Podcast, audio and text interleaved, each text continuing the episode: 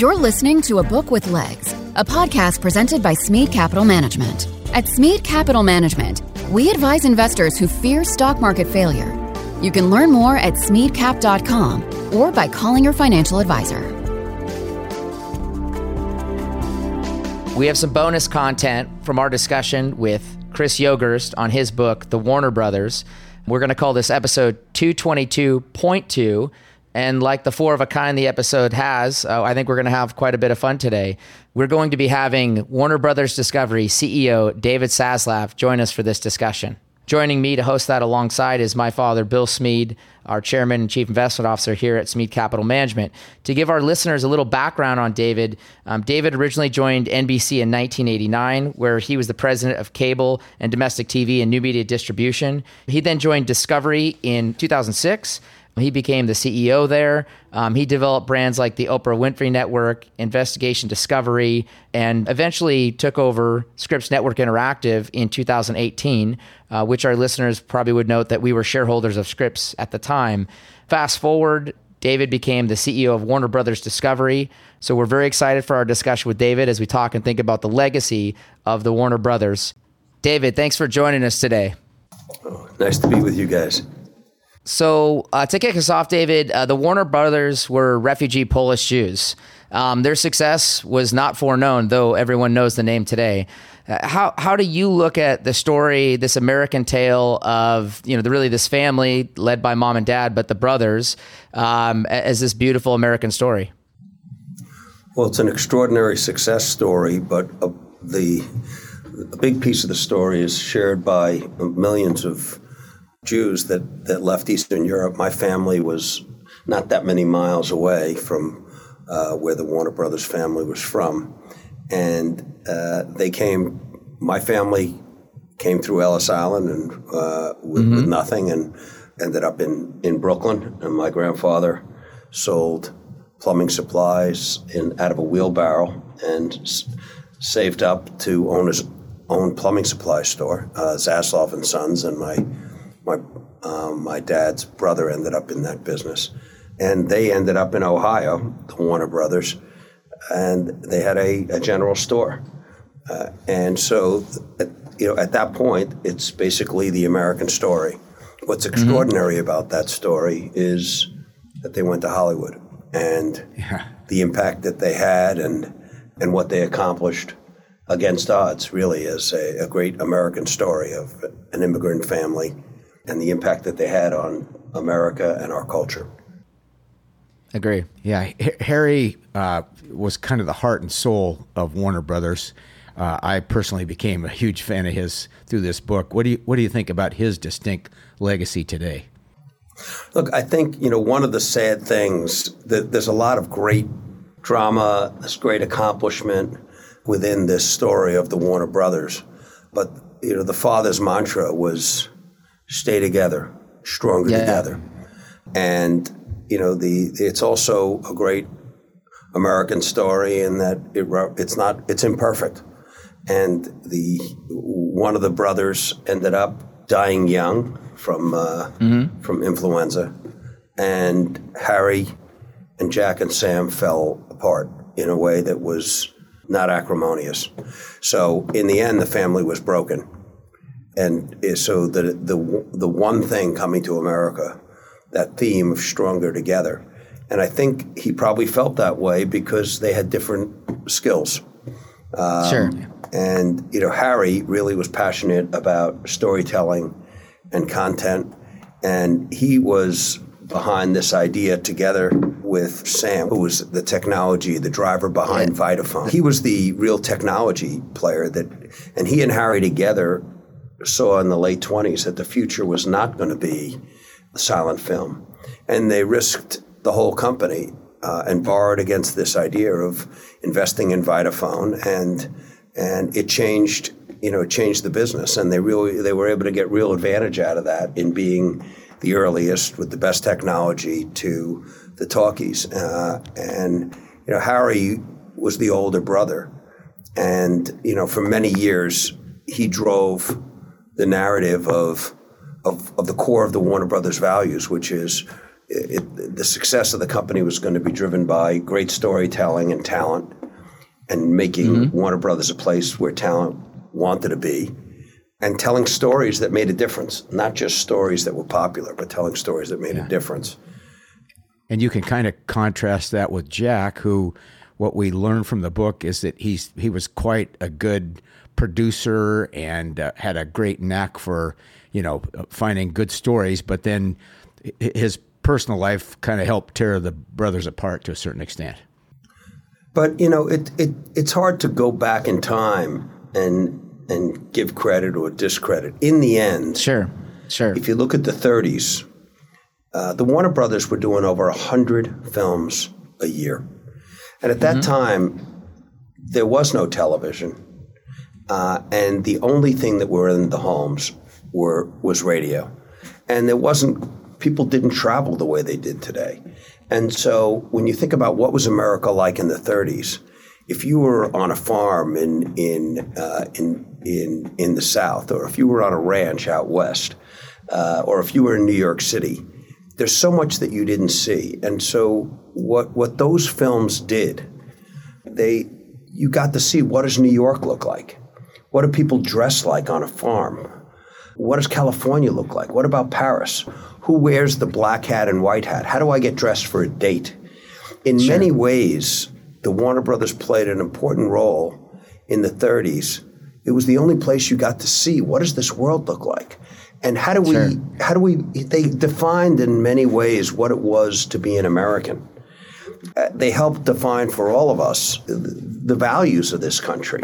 Um, not just the Warner Brothers, but together Hollywood did that. And so people went on Saturdays and Sundays and Friday nights to see double features. And the, this idea of coming together, of community, the lights go out and there's the big screen. And you know, this is something that I believe in for today that we need desperately is community. And when those lights go out, you know, it's very primitive. You know, this idea of tell me a story. You know, thousands of years ago, we were doing that on the campfire. The lights go out, you're with people in your neighborhood, your friends, and and afterward you're having a pizza, having a beer, and it, it it affects the way you see yourself. It affects the way that you see the world, and you know throughout the 30s they really pushed the envelope with Confessions of a Nazi Spy. That was a very bold uh, movie. And Harry had a lot to do with that because he had been abroad yeah. and he had seen what was going on in Germany. And there was actually, um, it wasn't eff- effectively government regulated, but the studios had agreed to be guided by a series of principles of what they would show and would not show. And it's hard to believe this, but back at that time, distribution in Europe had just begun and was a significant revenue uh, driver for the business and multiple countries in Europe would talk about that would play into the guidelines of what was acceptable and unacceptable. And the designee within Germany was Goebbels. And so any content that would reflect badly on, on the, the Nazi party was against guideline. And it took a lot of courage for, for the Warner Brothers to do that movie, and it was quite controversial at the time. I think that there was even in the Midwest there was a, a, a theater that was burned down and people died. So they recognized that content is powerful and that it affects real narrative and how people feel about issues and see issues. You know, and they understood the responsibility of their studio in in having an impact on on this country.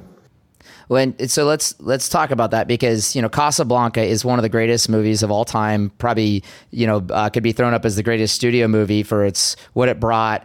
Um, you know, the American Cafe is iconic.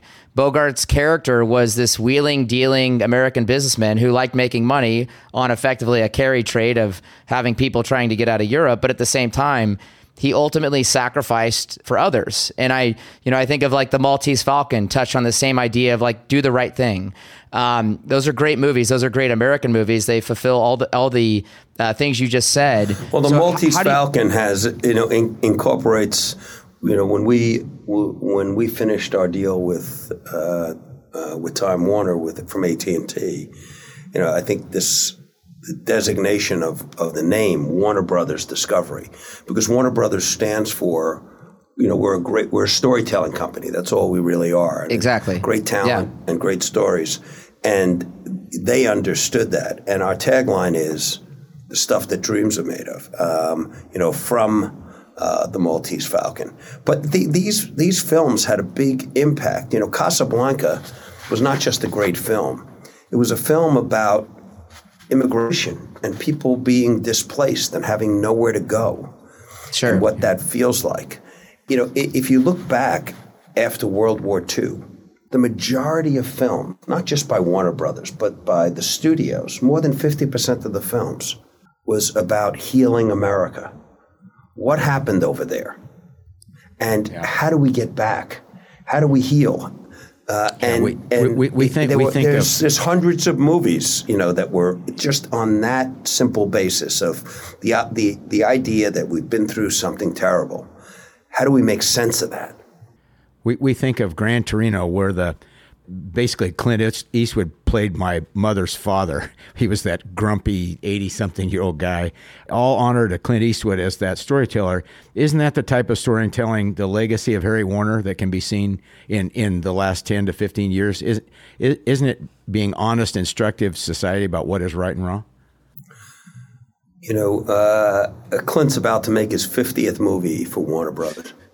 Uh, you know, uh, an extraordinary, uh, really extraordinary, uh, the, the, the legacy of Clint Eastwood. Uh, he's important to the history of Warner Brothers in that sense. Uh, Gran Torino is, is a fantastic film. Uh, the scene for me, not only did, did he sacrifice himself for those that in the beginning of the film you would think, you know, he hated these people. yeah. Um, but but he was a tough guy. But in the end, he had core American values. And you know, one of the scenes in that movie that that meant a lot to me watching was, uh, you know, he was he be, began to mentor uh, this young uh, man, this uh, young The barber shop. yeah, he, sta- he started to mentor him, and they started out as enemies because he had stolen. But he started to mentor him, and there was so much distrust among people based on, you know, ethnicity or ba- based on age, or you know, it was just a complete distrust of others. Um, and you saw that bearing down a little bit as the film went on. But there was a moment where we didn't know who who this young man was and across the street a woman who who he never met who he you know who who he didn't know she was walking with her groceries and the bag broke and he crossed the street and picked everything up for her and walked into her house it was it's a simple thing but it was an act of kindness and it was powerful. It's one of the most powerful things for us as human beings to see that. You know, when no one's looking, uh, when you have nothing to, to gain, it's just an act of kindness. You know, in everyday life, when we see it, it still is very powerful. Well, and that touches on a theme, David, that Yeah, movies bring a sense of yeah, community. Yeah, the sense of community that you touched on earlier. A- And Barbie Barbie did this through making things fun and making fun of many things, but I view it as uh, she made kind of a, a, a Mel Brooks style comedy, A- and uh, she made fun of women, she made fun of men. This balance is something everyone can laugh at. How important uh, uh, is making movies, and and it, hasn't that movie done more to gather people in community? Look, Barbie is the most successful movie in the history of Warner Brothers, which is exciting for us. But it comes at the right time. And it shows the power of the motion picture. Everywhere, people didn't just go to Barbie. They went to the store and they bought shirts, pants, socks in pink, hats. You saw, we did a number of tie ins with retailers, but if you walk down Main Street on any street in America or any city in the world, every retailer went back into their inventory and they put everything they had that was pink out front and people bought it. It was a shared experience, and people won't just remember that they went to the movies. They'll remember whether it was with their mom or or their daughter or their friend or their or their significant other. And many people went multiple times. They went for a reason, which is that it's a tough time in America and around the world. You know, you go to Europe, it's almost 15 years of no GDP growth. The last time that happened was in the 20s and 30s.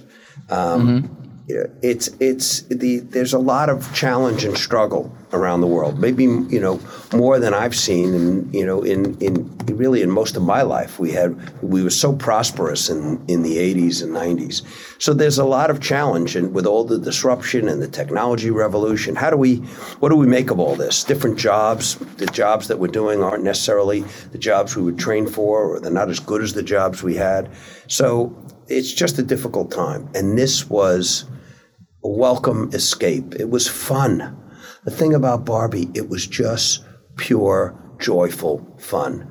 You know. He, our CFO, Gunnar, was in Germany and he passed a line of people, all in pink, holding hands and laughing. It was a great escape.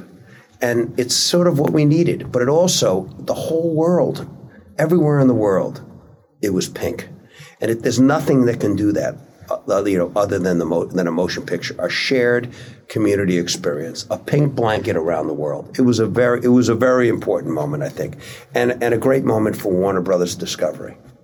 I think the petri dish for that, David, is going to be Halloween this year.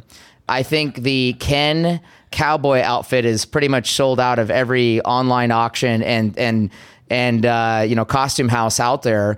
But I, I, I kind of we look at that as that will give the reflection of America, and I think that was another theme we drew out of the story of Warner Brothers. Is sometimes people criticize the theaters and say, oh, you know, look what they're bringing to our culture, when in reality it's a mirror. That's what movies tend to be. Is they're a mirror of our culture, and and I think that's or they help that, us understand. Know, they help us understand who we are. Correct. And, yeah. and they can and they can change in many ways you know, the way we see ourselves or what we want to do. You know, all the president's men. After all the president's men, applications to journalism schools went up 20 or 25 percent for a decade. People saw that and said, that's what I want to be. That's who I want to be. And, you know, th- that's the impact. If you think about, you know, in 1960, Otto Preminger did Exodus. It was the Leon Uris book uh, by the same name. Mm-hmm. And a whole generation, when they think about Israel, they think about Paul Newman coming out of the ocean, and they think about the Haganah and the Irgun, and they think about a nation that was built, you know, with, with, with the promise of a democracy, you know, in the Middle East, with yeah. all that sense of hope. It's never perfect, but for two generations, when people thought about Israel, that narrative, that film had an impact on how people see that. So we look the power of film to do good is significant. But you know, we also have to recognize that, and that you know, what stories are we going to tell? I say this to our team all the time. You know, with all the people I've spoken to, you know, everyone is, wants to talk about the stories that they got to tell. And Agreed. you know, when when our leadership team is is gone, the the question for us will be, what stories did we tell, and what impact did we have? So let's let's bring it because our last two questions are kind of touch on that personal. So first off, um, Greta totally had us stereotyped. We are like every other man. We love The Godfather, and that's just a pure, simple fact of life. Um, you own the former home of Robert Evans, the famed studio head of Paramount, uh, where people can go watch The Offer, which really tells the story of uh, you know Miles Teller back, but um, yeah, which I love. Robert yeah, Evans. Great, great, great Not show exactly the story. Like, like, like every. It's a great story, but yeah, I know most story, of the people that were it's involved, and everybody has a everybody has a different version. But it was, but it was very good television. So I, that begs the question: since I've watched this Robert Evans caricature through Matthew Goode, what's your best Robert Evans story, or your favorite? Maybe not the best for no, audience I, purposes. No, I, I think one of the things about Evans is he made films driven out of great characters and more importantly, great books, mm-hmm. real stories. He understood story. You know, Love Story was and and The Godfather were both number one bestsellers. He did a early on the way he got started was he bought a book called The Detective. And it ended up selling that movie and as a result of selling that that was his how he transitioned from being in the movies to being an owner of content he bought the the movie rights to the detective. That movie ultimately got made uh, with Frank Sinatra uh, as, as, the lead. You know, the interesting you know anecdote is that um, the the detective uh, was being made with Frank Sinatra, and that was a book that he owned. And in the the person that was supposed to star in that movie was Frank Sinatra's new wife, who's now married, who was married for a period of time to Woody Allen, Mia Farrow. So Mia, Mia Farrow, Farrow was Mia supposed Farrow. to be Mia Farrow was supposed to be in that movie, but Mia Farrow was starring in in a movie for Robert Evans that was set uh, at the Dakota called Rosemary's Baby, and mm. there was there was a uh, there was a, a conflict in who was going to get Mia Farrow. And Sinatra was newly married, but she had already committed to doing uh, Rosemary's Baby.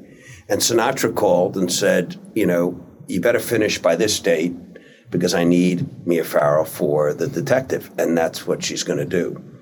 And mm-hmm. Evan said, I, I, can't do it. You know, Roman Polanski is producing, is directing Rosemary's Baby, and we're no, we're going to need another two months.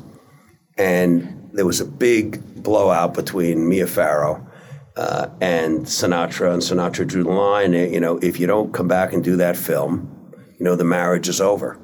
And she went to Evans and said, "Look, I don't think I can." I can finish this movie. Frank doesn't want me to do it. And Evans took her to the screening room in in in the pool house at, at Woodland mm-hmm. and put her her takes on the big screen.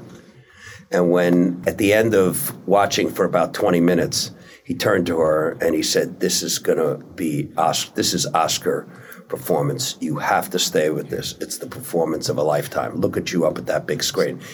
She said no to the detective, and she was served on the set of Rosemary's Baby with divorce papers. So he understood story, and he had a tremendous amount of success for Paramount and he was quite a character. He was quite a, he, he, he did he, he he got to tell the stories he wanted to tell, uh, which you have yeah. to admire.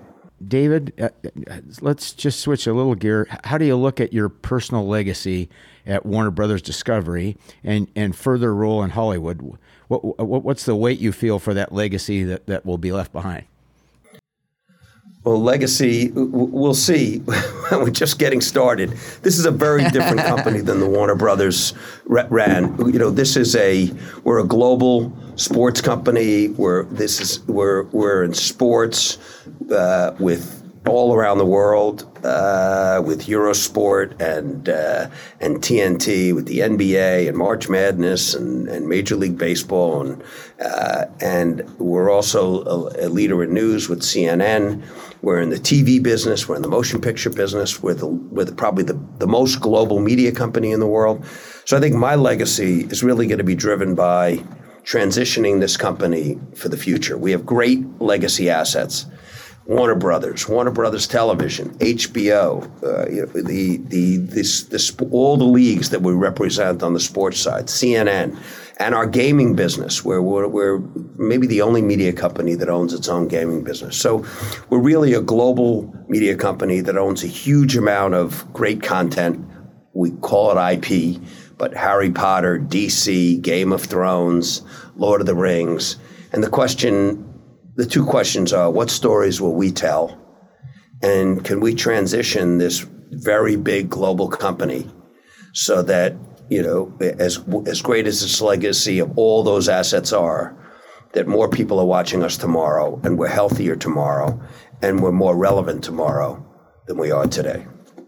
Awesome. Th- we appreciate you, your time, David. Thank you so much. Thanks so much. All right. Take care. We're really thankful that David could join us for this bonus content off of our discussion from Chris Yogerst's book, The Warner Brothers. Um, again, this is episode 222.2. If you enjoyed this podcast, go to Apple, Spotify, YouTube, or wherever you listen to A Book with Legs. Give us a review, tell others about the books, uh, the great authors we have, and also the guests like David Zaslav that just joined us. For our tribe, if you have a great book you'd like to recommend, email podcast at smeadcap.com. That's podcast at smeadcap.com. You can also send your suggestions to us on Twitter. Our handle is at smeadcap. Thank you for joining us for A Book with Legs. We look forward to the next episode. Thank you for listening to A Book with Legs, a podcast brought to you by Smead Capital Management. The material provided in this podcast is for informational use only and should not be construed as investment advice. You can learn more about Smead Capital Management and its products at smeadcap.com or by calling your financial advisor.